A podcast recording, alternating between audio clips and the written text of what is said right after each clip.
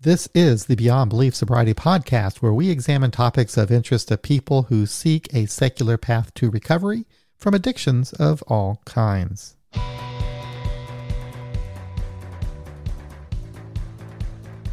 Well, today's episode, uh, we're going to be covering a topic that we have never discussed before here on the podcast in the last uh, five years uh, that we've been doing it, and it's about uh, sex addiction. And my guest is David S., who is a member of um, Sex Addicts Anonymous and uh, is here to let us know a little bit about um, what sex sex addiction is, some of the terminology uh, behind sex addiction, and describe um, the meetings of Sex um, Addicts Anonymous meetings and so forth. So, anyway, let me welcome uh, Dave. Dave, how you doing? Welcome to Beyond Belief Sobriety. Good to be on the call tonight. It's a nice evening here in central Canada. A nice bright yellow canola field across the road. So, oh, it sounds nice. You're you're here. We're here. Cool. Generally, what I do on this podcast is begin with someone's story um, and I wonder if you wouldn't mind uh, sharing a little bit of your story to the extent that you're comfortable doing so. Um, and then we'll just kind of let a conversation evolve from there. Well, I'll sort of imagine I'm sitting at one of my Sex Addicts Anonymous, we call it SAA meetings. And I would say, Hi, my name's Dave. I'm a grateful recovering sex addict.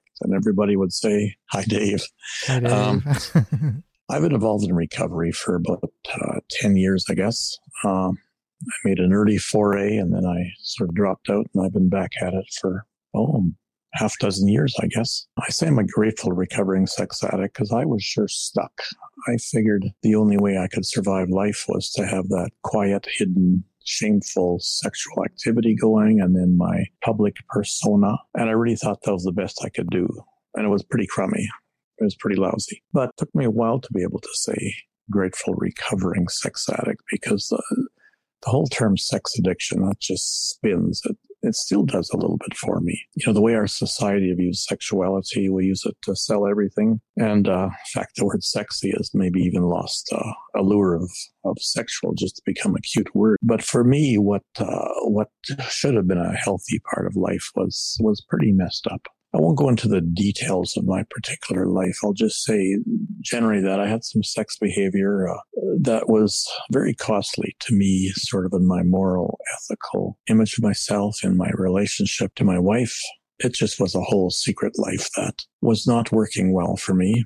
And yet I felt trapped by it. You know, that's an interesting commonality, I think, with um, alcoholism and probably other addictions is that dual life. Yeah. I think a little bit of a difference for my personal view is that if my friend said he was an alcoholic, he's in recovery, I wouldn't say, well, what, what drink did you drink and who did you drink it with and what color was it and what shape was it and what was the person with? You know, it was, it was just booze, right? Or drugs. But as soon as I mention sex, people say, oh, okay, wow, there, there could be a real juicy story here. And, uh, there certainly is some juicy stuff, but uh, our whole society is just spins so much about sex. I, am not against sex. I have a great sex life now in recovery, but but it's just sort of a strange thing to do because you know, you know, alcoholism you put the plug in the jug. Uh, drug addict has to be careful what drugs they consume. Food addiction I don't know too much about, but it's probably a bit closer to sex addiction because you can't stop eating. You can't you can't stop being a sexual person. But I came across your podcast because I'm having some trouble with all the God talk in my recovery rooms. So I found uh, Beyond Belief. In fact, I read the daily meditation book from Beyond Belief. Uh, of a variety of books I read, and uh, sometimes when the God chatter just gets so strong, it's just it just doesn't work for me. So I I found uh, Beyond Belief, and then I saw you at a podcast, and I sort of skimmed over the very interesting guests you've had, listened to a few of them, but I certainly didn't see the word sex too much. No, so there wasn't. There wasn't. You know, we came close a couple times. Um, there was actually uh, somebody reached out to us years ago who was from New York, and it was um, a sex addiction recovery group uh, it wasn't Sex Addicts Anonymous. I don't know what they were, but uh, they were starting to have secular meetings of their of their group, and he was asking me about you know secular AA meetings and how they worked and so forth. But anyway, it was really interesting talking to him, and I asked him to come on the podcast, and he was ready to do it, but for whatever reason, it never worked out. That was some time ago. Uh, so yeah, I've always wanted to um, talk about this subject. So thank you for contacting us. I appreciate that. Yeah, well, maybe I'll tell a little bit about how this worked for me. I grew up in what I think was a pretty decent home. Uh, parents were together and we had a good family life. But when I was about four, someone messed with me sexually. It was a guy. There was body parts involved. It was interrupted. It happened twice. It was interrupted, and no one ever said anything about it. I didn't understand what was going on. I just felt it was bad and shameful. And then, you know, as I entered adolescence, well, I found the girly magazines and uh, the dictionary wouldn't tell me what sex was, but boy, those magazines sure helped. And then I discovered my own body and masturbation and all of that. And it just seemed to fit like a, I've heard alcoholics talk about from that first drink or from that first, first joint. I mean, the first time I had sex, it was, it was just amazing. I mean, it still is, but my developmental stage, it just overpowered me. And so I went on to have a life, get married. And, uh, I don't know, in some senses, I sort of worship sex. Uh, my sponsor joke that we are orgasm junkies. But I mean, it wasn't even just about the orgasm. It's just the whole fantasy, the whole excitement, the whole routine, the whole ritual. And then that whole double double life aspect of it. So I I struggled through my whole life, you know, trying to be married. I was a pretty lousy husband, pretty pushy, and uh, I just didn't know there was any other way. I guess bottom for me had to do with a, a real scare of almost being exposed in my small community with uh, Facebook posts. I still don't know what went on, but it was some inappropriate stuff and someone called me on it and I just got my butt to a meeting. And uh, that was a whole different story of how I found out that there actually were recovery meetings. I mean, I'd heard about Patrick Carnes ahead of time, but I was so full of uh, shame and fear that I wouldn't go anywhere near that book sat in the, in the drawer under my bed for a long time unused, eh? So then I walked into my first SAA meeting. Now, there's a number of S groups, and they all have different flavors. Uh, one of my buddies goes to Sex and Love Anonymous. So for him, it isn't so much, it isn't so much about having sex. It's about falling in love and having a relationship and the whole thrill of that whole business. And he just got trapped into that again and again and again. Um, Sexaholics Anonymous. Some of these groups have a more rigid uh, sort of uh, description. Like the one group says that you only have sex in a committed marriage between a man and a woman. Well, in, sec- in Sex Addicts Anonymous, we have a pretty interesting way because we we say you define your own level of what what sobriety means to you. So when I sit at a meeting, I'll hear people who are having a lot of affairs, people who are visiting sex workers, gay people having relationships, sometimes women, although we haven't had as many in our particular group, people who get trapped in the whole pornography cycle and, uh, and a few guys who cross the line and serve serve time. Um, one of my best buddies, most inspiring guy, served time because he just crossed lines and uh, he said going to jail was the best thing ever happened to him. He said he felt far freer in jail than he felt trapped with his with his acting out pattern. But that's his particular story. Mine didn't go into that direction. But uh, I just knew that there had to be a better way. I mean, I tried everything. I would get on my knees and pray and make promises. And it's just hard to I don't think someone who's not addicted can understand what obsession and compulsion are like. And even as I say that, it, it triggers shame inside me. And that's, that's been a big struggle of recovery because in SAA, we have a logo on our cover. It says from shame to grace. So I've had to be graceful with myself. I didn't choose to be addicted to sex. I didn't, uh, certainly made choices to go and pursue sex. But however this came about in me, I know that once I start into it, I'm going to carry on and it's going to be destructive. So I'm glad I'm in recovery. So can can you describe what a SA meeting is like and how what what one would expect when they go to their first meeting? Well, we usually 12 step someone, so we don't just let someone walk in off the street. I guess there's a fear of people trying to come in and score some juicy stuff. So, for instance, a guy will call for help, or uh, someone else in the program says, "Hey, we're doing a 12 steps. So meet for lunch with the person. We tell our stories and sort of sort out that this person uh, would be suitable for our group, and then we invite them to a meeting and uh, sit in a circle. We we actually use several AA readings. Use the Serenity Prayer. Uh, AA has the Big Book. Uh, NA has Living Clean. So we have what we call the Green Book. Uh, SAA has an organization.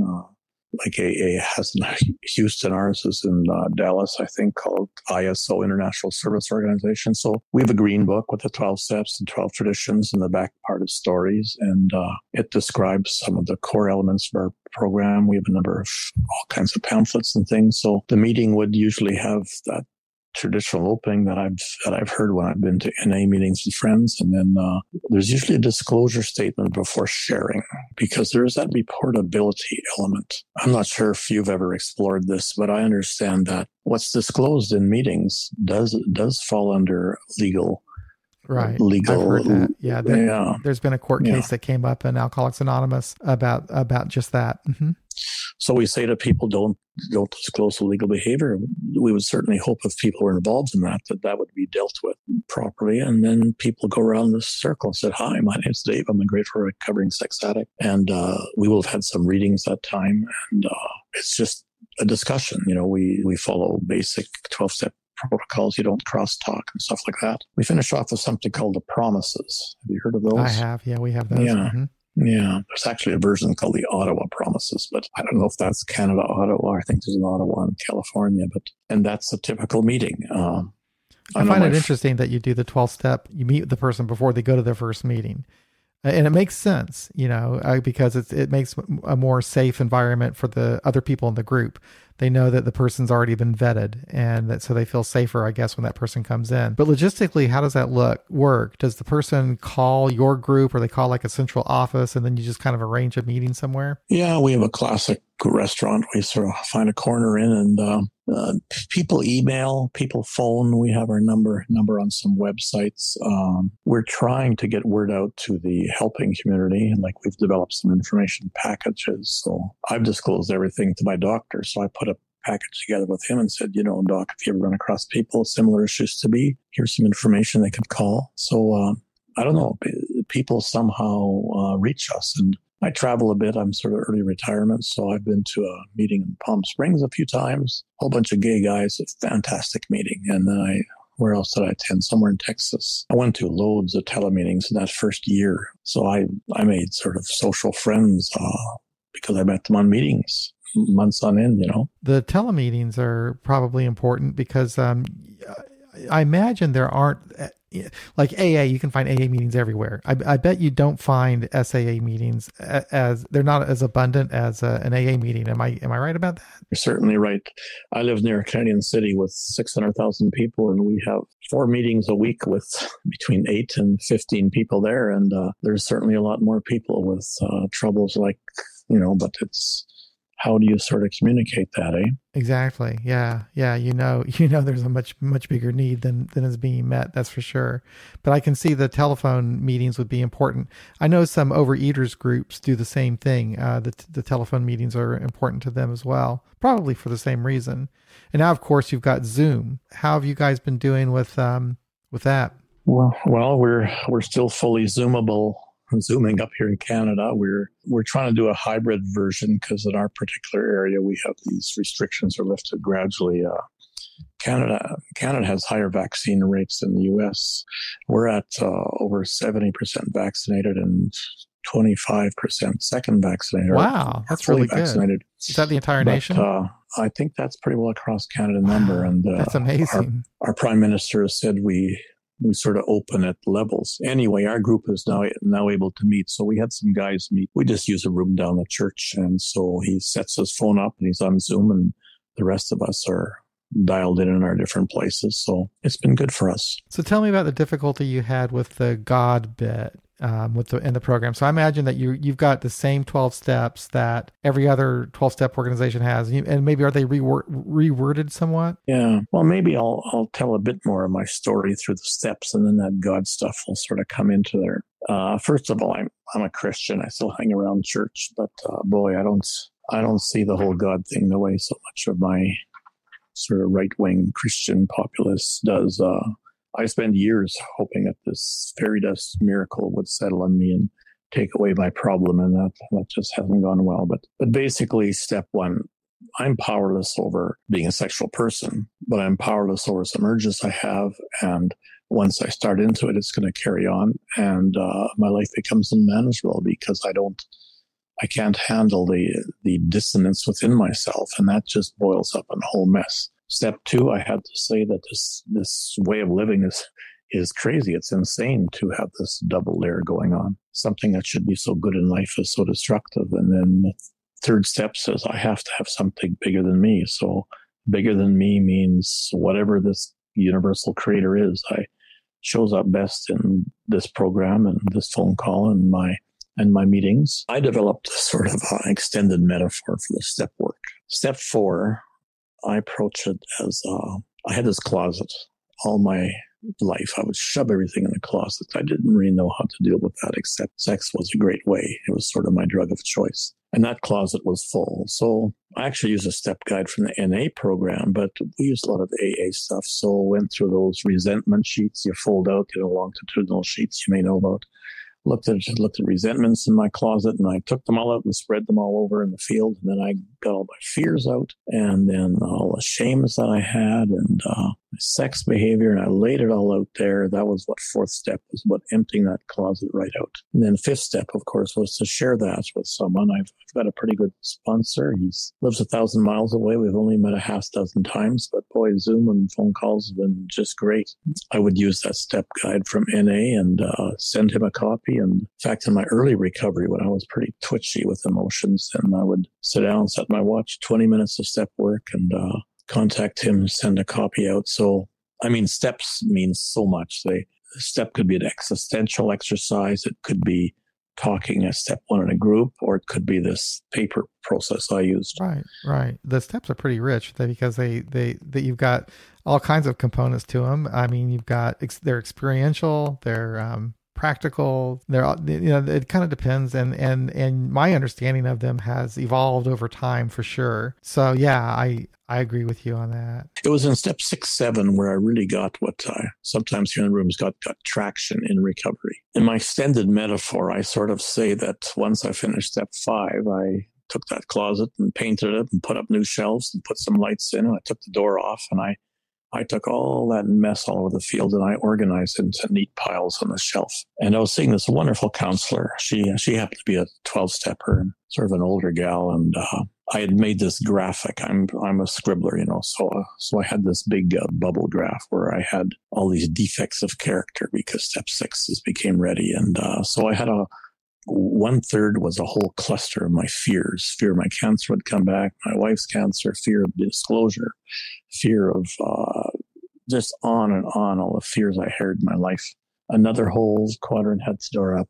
I guess a trisection would had had to do with my shames. You know i was ashamed i was abused i was ashamed my dad didn't say anything about it i was i was ashamed of all my acting out uh, ashamed of who i was a double standard. And then my third chunk had to do with it's a bit hard to describe, but self centeredness. I'm a sort of guy who actually likes standing up in front of a crowd talking and uh, just getting attention and being the center of attention and self gratification. And uh, I don't know why I haven't become an alcoholic or tremendously obese or a drug addict, but somehow sex was my thing. But certainly sex and consumption of lots uh, was just a whole way of, of self seeking. So I was at this counseling session with my counselor, Doreen, and she's a real character. Had this room ratty full of stuff, and she sits in her old chair, and I'm on this old couch. And I was telling her, Doreen, I've got this this chart here, of my sixth step, and I held it up to her. And I, and I said, I, I don't know what's in the middle. It's a big empty spot. Her eyes get big, and she says, Dave, come on. I said, no, no, I don't know what's. She said, Dave. I said, no, I don't. So she sits on the floor in front of me and says, bring that paper down here. She says, yeah, do you mind if I write on this? And I said, sure. And she writes S P I R I T, spirit. I've told the story many times and I still feel like I'm getting choked up here. She said, Dave, that's, that's the pure innocent spirit of that little boy before someone messed with him.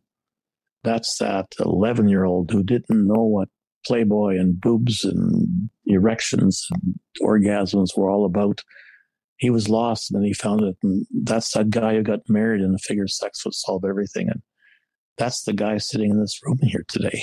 And wow. And she said, all of these, uh, I call them deformities of character, not defects, but all of these character defects were trying to take care of that little spirit inside of me. And so in recovery, I've had this just this wonderful insight that this is the way I'm packaged. This is the way I work. And I've got some tools. I've got some supports. I've got some meetings, but I have to take care of that, that inner Dave. And jumping to 12 step, I had a spirit awakening, a spiritual awakening. So where's God in all that? Well, whatever, whoever God is, I get, I guess my, my, my best current ability to grasp this would be that, uh, this great spirit is some loving motherly force of the earth that's, that's there. And, uh, I, don't know what. I really like what she did. I like that concept of spirit rather than than spirituality or spiritual, and I can um, relate to this um, to to what she had to say to you. I think it's common for probably all addicts that there was some sort of trauma in our lives and we found a way to um, deal with that, medicate it or numb it or whatever we needed to do through um, some substance or behavior. And just, you know, um, it just makes sense to me. I mean, that's exactly um, me when I look back. I started my drinking pretty young. And if, if there's anything that we recover, because people, you know, they call this recovery. If there's anything that we, we recover, it's probably that what she described, that spirit that we had before the trauma. That's a wonderful reflection. Yeah. Gabor Mate says that uh, trauma is at the roots of, of all addiction. I believe uh, it. I really do now. I, you know, I, and, and trauma is, um, oh, you know, it's a spectrum, it's a wide spectrum, but, um, I definitely do believe it. It makes total sense to me. And, and the commonality, I've, I've heard so many stories of people in recovery and trauma is, as a commonality behind every single one of them I, that I've ever heard. So yeah, yeah, mm-hmm.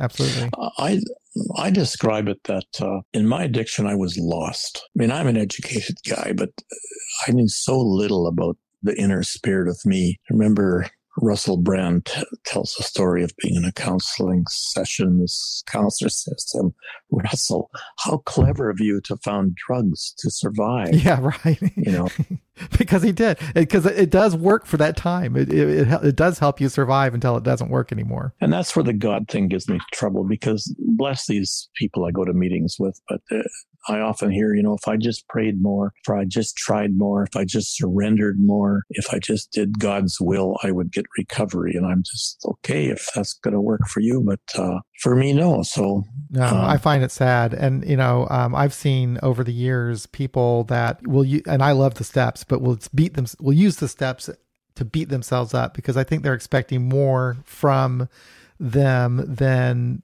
than what maybe they might be able to get. Or maybe they're not really recognizing the subtle change that's taking place in them over time. But I've heard too many times people beating themselves up because they didn't, they're not, they're depressed and they're not and it's because they aren't working a step right or you know something like that. Or maybe they relapsed and and they're beating themselves up and they say i got to start all over again. I'm i'm a screw up. It's just, just you know that kind of thing yeah. is, it, it, it can be dangerous. And that's where the god thing i mean i uh, i don't know there's like in the last year we've uh, last year's uh, science is presenting us with so many ideas like if you follow quantum mechanics at all there's just there's just explanations for stuff that we, we had no no room to imagine that a particle could be in two places and be influencing each other from here to the moon. And but so so there's certainly rooms. I'm i'm connected to indigenous people a lot and they talk about the great spirit. I've privileged to have an eagle feather behind me that an elder gave me. And uh, i can't deny that there's a there's a spirit in everything and uh, i even think god's in everything. But uh could go rambling on there and yet I'm still connected to church. So what can I say about that, eh? I was going to throw a few more terms at you because, you know, understanding sex addiction, like we talk about sobriety. Well, I think of sober meaning not, not drinking, eh? Abstinence, abstinence. Well, I'm abstinent from my inner circle, but I, but I can't be abstinent from being a sexual person. Um, the whole business of, uh, like celibacy. I, I chose to have some celibacy in the earlier part of my recovery, but now I'm I'm I've a, a healthy sexuality, pretty healthy for an old guy. Uh, my wife and I are both old, so things change, and that's that's another whole part of adjusting to life. But So recovery, like you mentioned earlier, I, I can't recover back to something I never had, but I can recover that, that spiritual essence within myself, which I would suggest every culture through time has had some way to deal with that. That's that level of existence beyond just this concrete, factual, you know, atom spinning around the nucleus type of thing, eh? Yeah, um, yeah. The whole idea of um, uh, sobriety um, and different sorts of addictions. I mean, food addiction is the same way. Uh, the uh, p- people have to define their for themselves what what abstinence looks like or what sobriety looks like. Um, I uh, I tend to focus on um, recovery, uh, and sobriety is part of my recovery. But um, recovery for me is just a, a process of change um, that I've I've undergone uh, since um, asking for help for uh, my drinking, and um, and, and abstinence is very important to that um, to that change. I couldn't have gone through the change without the abstinence, but yeah, I, I, I, like to I think in terms of recovery more than I do sobriety. Although sobriety is important, and I and I do distinguish the two. I mean, they're different things for me. I would also suggest that our society is is uh, we have such a narrow view of sexuality, and it's so shame based. Like I I had to learn early in recovery that that shame says I am bad, guilt says I did bad, and I have to distinguish those two. I I still have to do that regularly, but like uh, the guy who offended me uh, or against me, where did that teenager learn to do that? Someone offended against him, right? So the circle goes around, and well, hopefully it's topic with me, but I think I think of all these kids who have no no understanding. Like I've actually had some talks with myself, as if my dad sat me down, and said, "You know, that that guy who was touching you the other day, you, you know what was going on there?" And like I talked to myself through the way I was, wish my parents had. They didn't have those skills. Uh, I mean, I love my parents, and I tried to talk to my dad once, and he just wept and wept. He didn't know. He didn't know what to say or what to do, and who knows? Man, maybe he had been abused too. I yeah. Mean, um, when when w- did you do that after you got into recovery? When did you do that? Uh, yeah, I had. I've had two two swings of recovery. But uh, I mean, my whole life's been trying to recover from this. But but uh, yeah, it was when I was first involved in SAA. I talked to. I remember we sat in the car and he just didn't know what to say. So I was I was being graceful with him that uh, I was doing okay, and uh, you know that's sort of part of recovery. In fact, the whole issue of cross addiction. I uh, family member goes to NA and they're doing well. They've had multiple years of uh, staying clean, and uh, so I went to a meeting with him. He invited me, and uh, so we go around the circle. And I said, "Hi, my name's Dave. I'm an addict." And as as the evening went on, I felt uh, I think I'm safe here to say something. And so I, in my share, I said, "You know, guys, my my particular addiction has to do with sex and how I've used sex in my life. And so for me, it has to do with being abstinent from sexual some sexual behavior." And the guys were really attentive. Well there was about 15 people there. After that meeting, two fellows approached me and said, you know, I appreciate your story. I think there's some stuff in my life that connects to what you said. And in fact, I reached out to a local group and we uh, took them to a meeting a few nights later. So, you know, it's a lot of stuff. Our, our group is full of guys who were part of AA or NA and they come across because it's, uh, they feel maybe it's more of a core addiction, but we don't have to get a ranking game here going. No, no. I want to share something with you uh, because your story about your father reminded me of um, an identical uh, identical story uh, with me and my dad. So I was sober. I was in AA maybe for I don't know thirty days, sixty days, something like that before I told my dad. And um, I'll never forget it. He was in the kitchen, and I told him that I stopped drinking. I was going to AA, and he broke down and cried and he took um, a bottle of booze and started pouring it down the sink. And I'll never forget that. I'll never forget that. And I don't.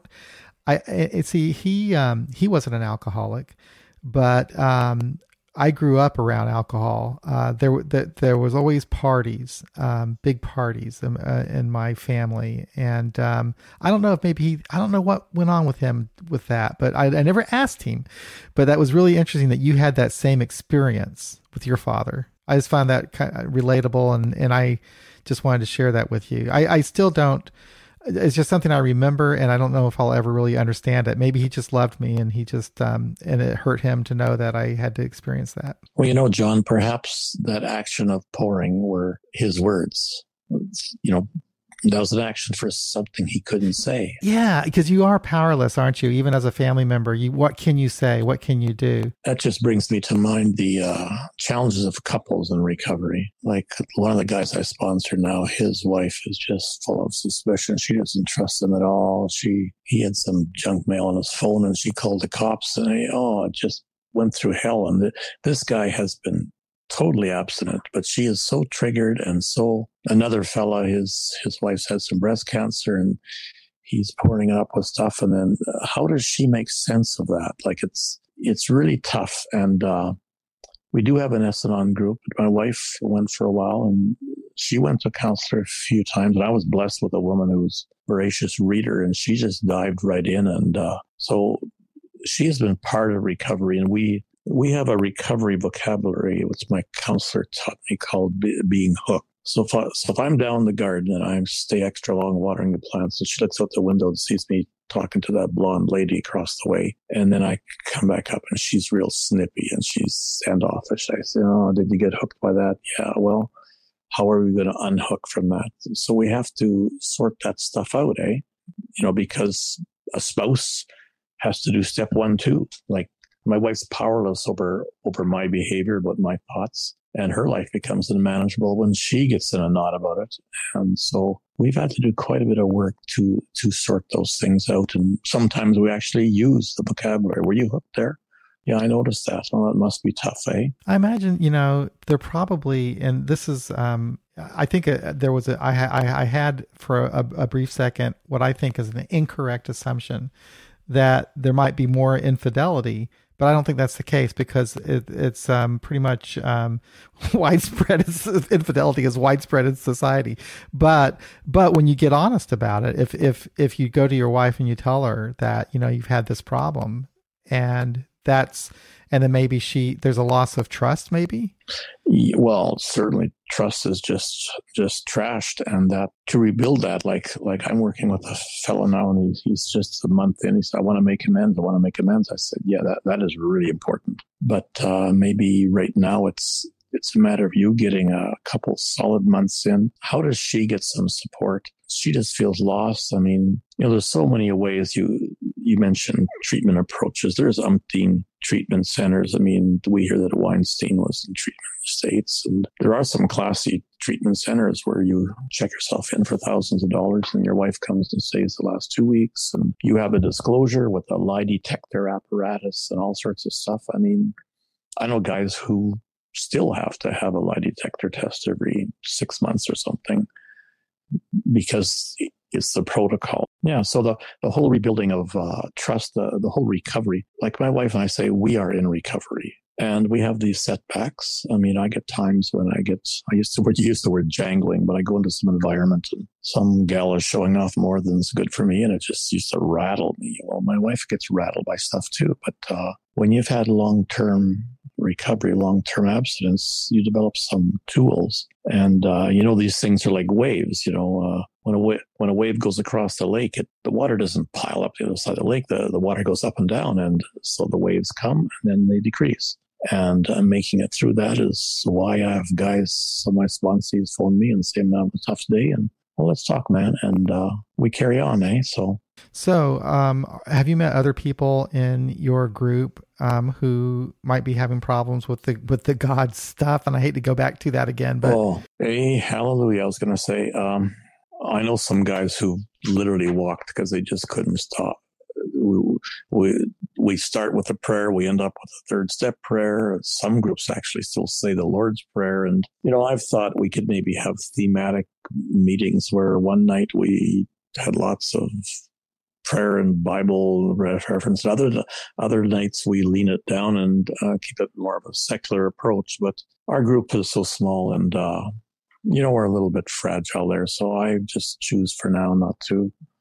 I mean, I share pretty freely about my own own journey of steps, and of course, some people call me. So I've got a new guy I'm sponsoring who doesn't know this God talk at all. And obviously he appreciated some stuff that I, I said. And, uh, so we're, we're developing a relationship. That's, I like to see that. I like to see, uh, people come in, uh, you know, new to the program or whatever. And, uh, they're coming to, well, in our, my case, maybe a secular meeting. They've never had any, um, exposure to all the God stuff. And in your case, someone who you befriend and they you know they they have not been um, they have not been um, exposed to all the to a sponsor who was telling them to get on his knees and pray and all that kind of stuff. So yeah yeah. you know with the god stuff i'm a bit of a how can you describe me? I'm i'm just a curious nerd. So i have most recovery books on my ipad here and you can simply search for any word you have it. So I've actually indexed the amount of God vocabulary in, in the green, green book and the second edition of the AA Big Book and the fourth one and the Living Sober book and a few other ones are living clean, I should say. And, uh, I think our SAA green book wins the prize, uh, you know, for God's will and higher powers will and stuff. Uh, we have a daily meditation book written by SAA members. In fact, I submitted a piece and uh, I went through it, and there were like 450 times that God was mentioned in, in the year. And uh, well, maybe that's their personal experience. And you know, we were maybe, talking about how society uh, puts this judgment on uh, sex and people that have sex addiction, and it's like a moral judgment, right? So it almost seems like an over emphasis on on spirituality or God exacerbates that um, sense that I'm a bad I'm a bad immoral person and I need to become moral. It seems to me that that could that could be uh, a problem, um, especially in SA, probably more so than AA or NA, because of the way society views it and the way that people themselves that have the problem might view it. Yeah, I mean the every week we have a new revelation on someone who's been revealed to have crossed the line sexually and they're a moral reprobate perverted person who's you know a, a Weinstein to use that word. I guess you won't sue me now but uh, uh, but you know when did you last hear program about someone who's in recovery? It's more of a joke like man you hear about the sex addict? And, uh, i mean i laugh at some of that too. I'm uh, I've been watching the show Mom. I'm not sure if you're allowed to I mention. Know, I like it. Trade shows. Oh, you can. Mm-hmm. Sitcom about uh, uh, mother daughter recovery and their friends, but uh, there's uh, quite a bit of sex talk there. And I don't think there's much awareness of sex addiction. And uh, there's another one called Loudermilk. It's it's a crazy one, but Sam Loudermilk runs a recovery group, but it's sort of not AA. It's he's hired by this minister to run this recovery group, but there's all sorts of sexuality in that show. But it's it's really a earthy, hard hitting show about recovery. It's got a few seasons out there, so I don't know. It's uh it's a social journey, isn't it? What about, I have to ask you about? Did you did you see the movie? Thanks for sharing. I think is what it was called. No, it's okay. on my list. All right, I'm gonna have to because we actually did a podcast next. on that one. Yeah, it was actually pretty good. It was a good movie.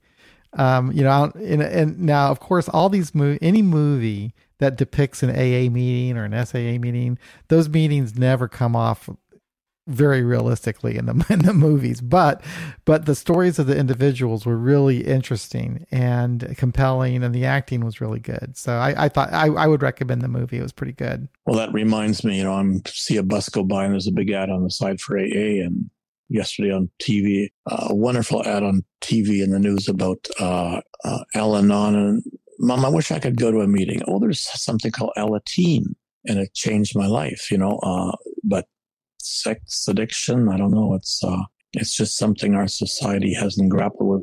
I think there's just too much dissonance going on. I mean, it's uh, we want to celebrate body positivity, celebrate sexuality, LGBTQ. I mean, I'm totally supporting that. I got a fam- family member who's gender fluid, and I I love this person dearly, and I'll support them. But that particular person has had seven years clean from drugs, so this whole journey of our identity of who we are seems to be tied up. And uh, we just we have some work to do in, in our society to deal with that Yeah, I think we I think we do um, have to educate people, or people need to become educated about just addiction in general. Um, I, I, was speaking to an addiction doc, and she is not alone in this view that um, addiction is primarily a problem of the reward center in the mind. It's the dopamine spikes that you get from whatever your addictive behavior is, whether that be through alcohol, drugs, sex, gambling, shopping whatever, you get these large spikes of dopamine. And after a while, your brain begins to expect that. It thinks it needs that. And it's just, it's just, you know, um, I think it's a pretty good, uh, understanding physically of what happens. And what she said is that you're not a drug addict, you're not a sex addict, you're not an alcoholic, you're a dopamine addict. Yeah. yeah. Seriously, it's just something that happens in your brain. It's a human thing. Yeah, I'd like to. I'd like to chat chat with her because uh, how do I have a healthy sex life? I know. Is, well, is that still a dopamine rush? I mean, well, she talks about that. She does talk about that, and she says that, um, of course, now um, like different different substances and different behaviors have different levels of dopamine spikes. So, like alcohol and um, drugs go way, way, way up high, right? Food doesn't go quite as high you know, but it but it still it still can cause a problem. Sex too, all of that. So I don't know. It's just it's just kind of a, another way of looking at it. It's not necessarily uh, the way I'm beginning to understand addiction. Is it's um, it's easy for me to see how it is.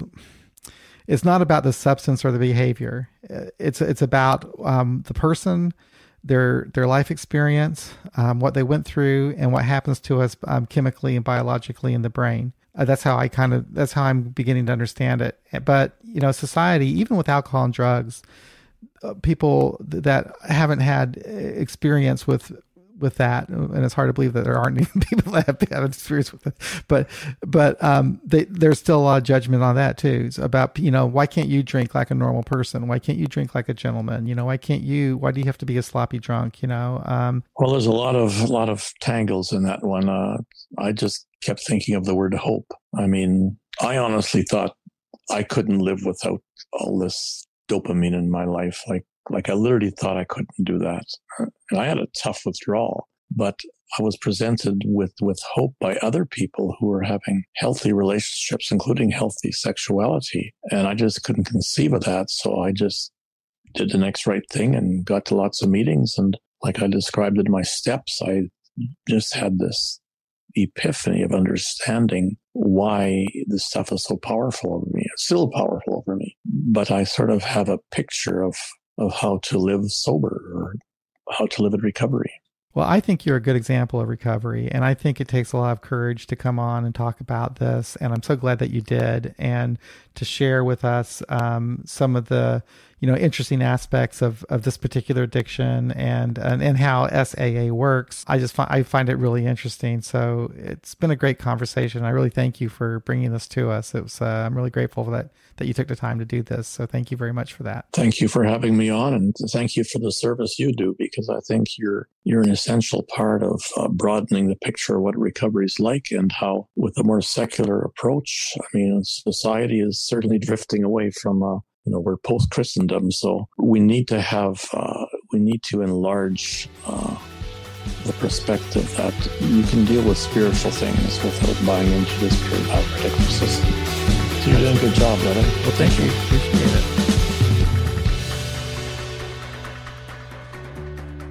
That's another episode of Beyond Belief Sobriety. Thank you for listening.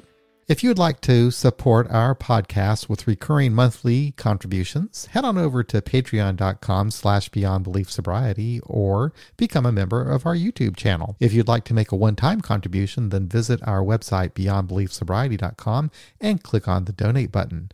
I do appreciate your support. Thanks again for listening. We'll be back again real soon with another episode of Beyond Belief Sobriety.